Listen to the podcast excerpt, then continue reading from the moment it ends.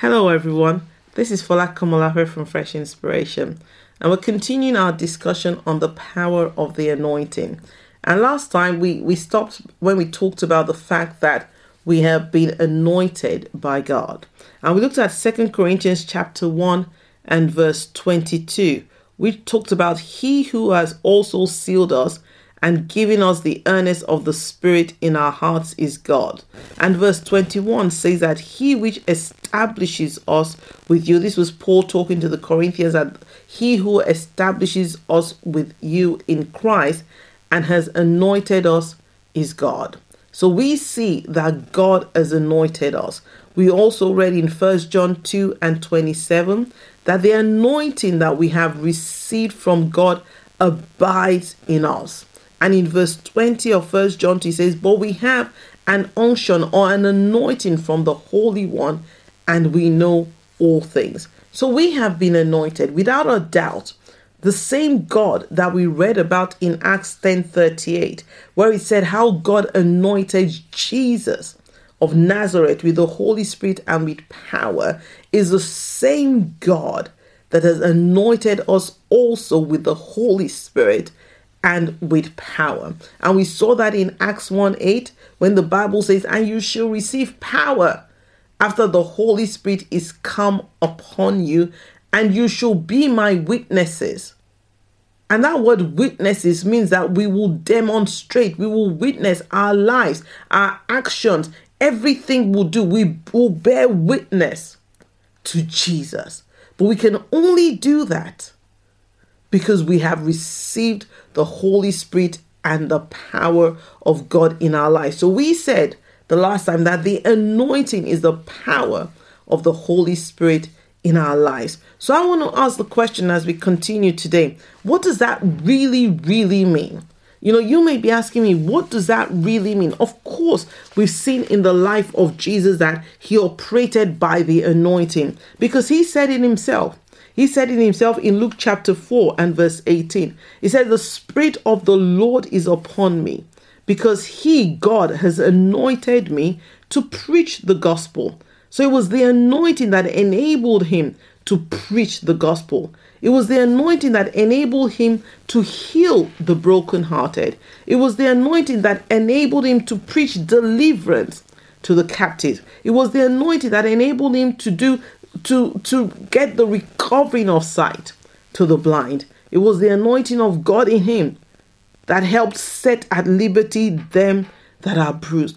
All of this Jesus did because the Spirit of the Lord was upon him and because God had anointed him to do those things. And we also are anointed by God.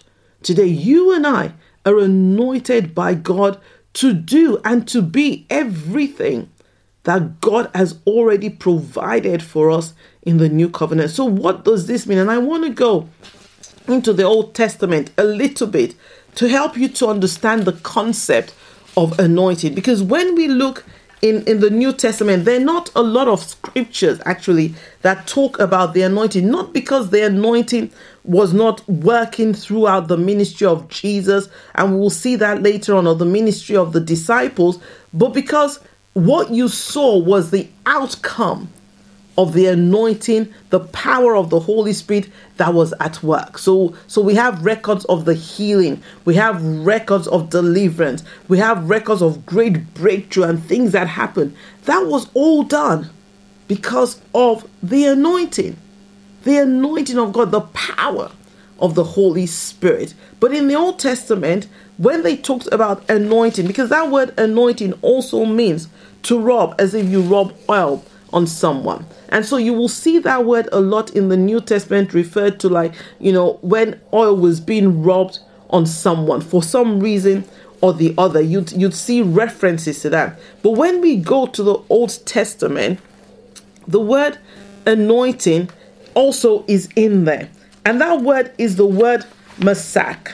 And it also means to consecrate or to dedicate for a particular purpose. It means to consecrate or to dedicate somebody for a particular purpose or for a particular task. So, whenever they talked about anointing, they were talking about a dedication or or a consecration or an ordination or sanctifying somebody for a particular purpose. So, as we look through the Bible, we see that mainly the two categories of people that were anointed in the Old Testament were the priests and the kings. So, in Exodus chapter 28 and verse 41, it says, And thou shalt put them upon Aaron thy brother and his sons with them, and shall anoint them and consecrate them and sanctify them, that they may minister unto me in the priest's office. So we see the priests here being anointed. Now, when you also go to First Samuel chapter 15 and verse 17, you see, and Samuel said, it says, when thou was little in thine own sight. This is talking about Saul. So, this is the impact of the anointing. The anointing took Saul, who was little in his own sight, who was a nobody at that time. Samuel says to him, When you were little in your own sight, was thou not made the head of the tribes of Israel? And the Lord anointed thee king over Israel. And in verse 15 and in, in verse, yeah, same chapter 15 and verse 1, Samuel also says to Saul, The Lord sent me to anoint thee to be king over his people, over Israel. So we see kings being anointed. And what was that anointing all about? Yes, it was a separation into a particular office, but it was also the enablement, a divine enablement by God for them to function in that office in the way that he has laid it out to be. And the same happened with, with David in 1 Samuel 16 3 and 13. And Jesse was David's father. And it says that, and call Jesse to the sacrifice, and I will show thee what thou shalt do. And thou shalt anoint unto me him whom I name unto thee. So Samuel took the horn of oil and anointed him in the midst of the brethren, talking about David here. And the Spirit of the Lord came upon David from that day forward. And in Psalm 89, verse 20, says, I have found David my servant, with my holy oil have I anointed him. So the point here is that in the Old Testament, we see priests and we see kings being anointed. But there was such an understanding then of what it meant to be anointed. And before I go there, I also want to read Revelations 1 6 to you because it's important to also know that the Bible says in Revelations 1 and, and verse 6 that you also are kings and priests unto your God. And he says, and he has made us kings and priests. This is Jesus. Jesus has made us kings and priests to his God and Father. To him be glory and dominion forever and ever. So, guess what? We started off by talking about how we are anointed. We've now talked about how kings and priests were anointed in the Old Testament. And it says in Revelation 1 6 that Jesus has made us kings and priest unto our God. So, however you look at it, we also have been anointed by God. But what does that really mean? What what does that mean? Other than okay, you're separated to an office, separated to do a particular function, the enablement, which is a big thing to be able to operate in the office and in the ministry and in the life that God has called you and I to live. But there's certain things that we see in particular that refer to the anointing because there was such a respect for those who were anointed by God. In 1 Samuel 26 and 23, it says, The Lord render to every man his righteousness and his faithfulness. For the Lord delivered thee into my hand today, but I would not stretch forth my hand against the Lord's anointed. People respected those who were anointed by the Lord. That he said, I will not stretch my hand forth against the Lord's anointed. That is incredible.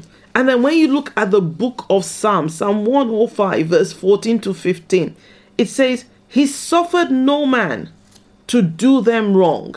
He reproved kings for their sake, saying, Touch not my anointed touch not my anointed and do my prophet no harm. And we'll come back to that and look at that in some more detail. But there are other scriptures as well that talk about the anointing and the effect of that anointing in our lives. If you look at Psalm chapter 18 and verse 15 or verse 50, it says, He gives great triumphs to his king, and he shows steadfast love and mercy to his anointed. God shows steadfast love and mercy to his anointed. And he goes on to say to David and his descendants forever. But we've just read that God shows no partiality. We read that last week in Acts 10 and verse 34. So if he did that for David because he was anointed, guess what? God also shows steadfast love and mercy to you today because you are anointed. In Psalms 20 and verse 6, it says, Now I know that the Lord saves his anointed. He will answer him from his holy heaven with the saving strength of his right hand. The Lord saves his anointed. The Lord delivers his anointed. The Lord heals his anointed. The Lord sets free his anointed. And finally, Psalm 132, verse 17 says, Then I will make the horn, this in the Amplified Version, I will make the horn, the strength of David, grow. I have prepared a lamb for my anointed, fulfilling the promises. So I'm just helping you to realize that being anointed actually carries a lot of significance. It's not just oh, I'm anointed by God. Yes, you are. But what does that mean? It means that God will show you steadfast love and mercy. It means that God will save you. It means that He will fulfill His promises in your life. It means that because of the anointing, you cannot be touched. You cannot be touched because of the anointing. You cannot be harmed because of the anointing. And even the enemy and people around can recognize the anointing of God upon your life. And they know that they can't touch you because of the anointing. That is so important for you to realize. It says, Touch not my anointed, and do my prophet no harm. That's what the Bible says. And when you look at Isaiah, that is repeated quite a number of times. In Isaiah 10 and verse 27, it says, It shall come to pass in that day that his burden shall be taken away from off your shoulder and his yoke from off thy neck. This is talking about the Assyrians. It says, The yoke shall be destroyed because of the anointing. The burden shall be destroyed. Any burden in our lives, any weight in our lives, anything that's trying to bear and pull down the scripture says is destroyed because of the anointing. So I want you to know that being anointed is actually something that you and I should be so aware of what it means because you can't appropriate what you don't know. But now you know.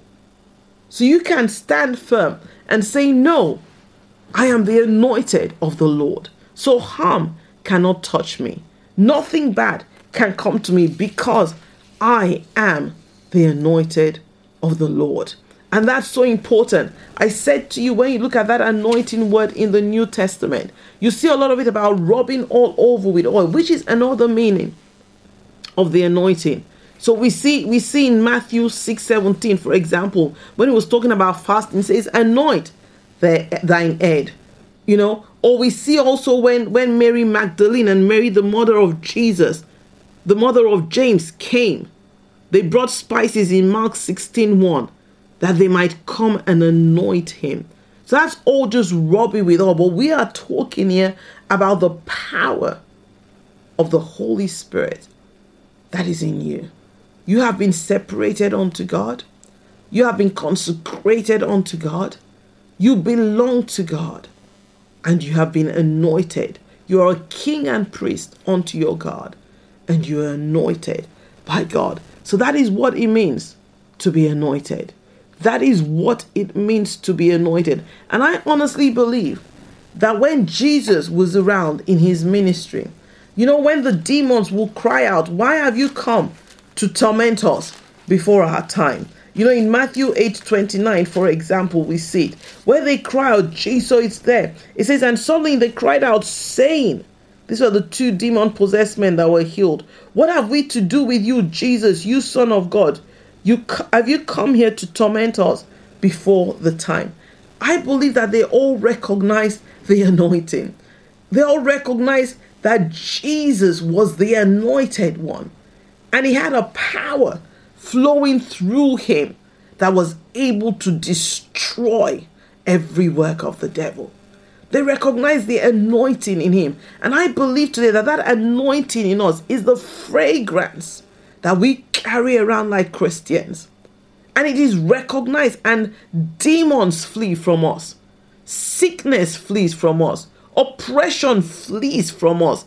Every work of the devil cannot stand in our presence because of the anointing, the power of the Holy Spirit that is at work in us. That is why the Bible says in the book of First John, it says, Greater is he that is in you than he that is in the world. That's why you have overcome them because the Holy Spirit in you means you also have the anointing of God in you, the power in you, and you overcome all things in the name of Jesus. So I want to encourage you with that today.